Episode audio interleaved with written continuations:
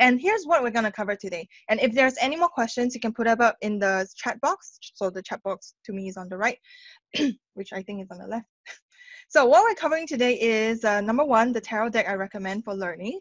Number two, we're going to be talking about the structure of a tarot deck because the tarot deck there are 78 cards and then if you go in like 78 cards your head would be like boom blown and you just like you don't know where to start so i'm going to show you where we're going to start and it's going to be much easier that way and then so we are also going to dive into the minor arcana. I'm going to explain what they are. So in the minor arcana, there are several elements. We're going to talk about them briefly because during the class itself, I will dive deeper into the meanings. And of course, uh, if I teach now, right, then basically no one has to come for the workshop and it won't be covered in one hour.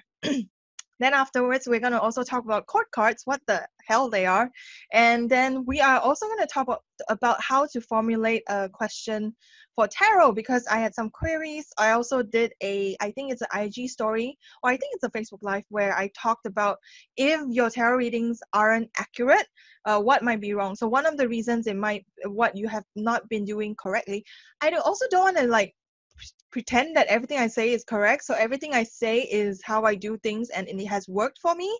And if like further down the road you realize that there are some things that suits you better, you can do that as well. So definitely there's no like it's not dogma. It's basically not like one plus one equals two. It's like it's more fluid that way so i'm gonna like let you know how to formulate a tarot question and also i'm also gonna like do steps of like how to conduct a reading and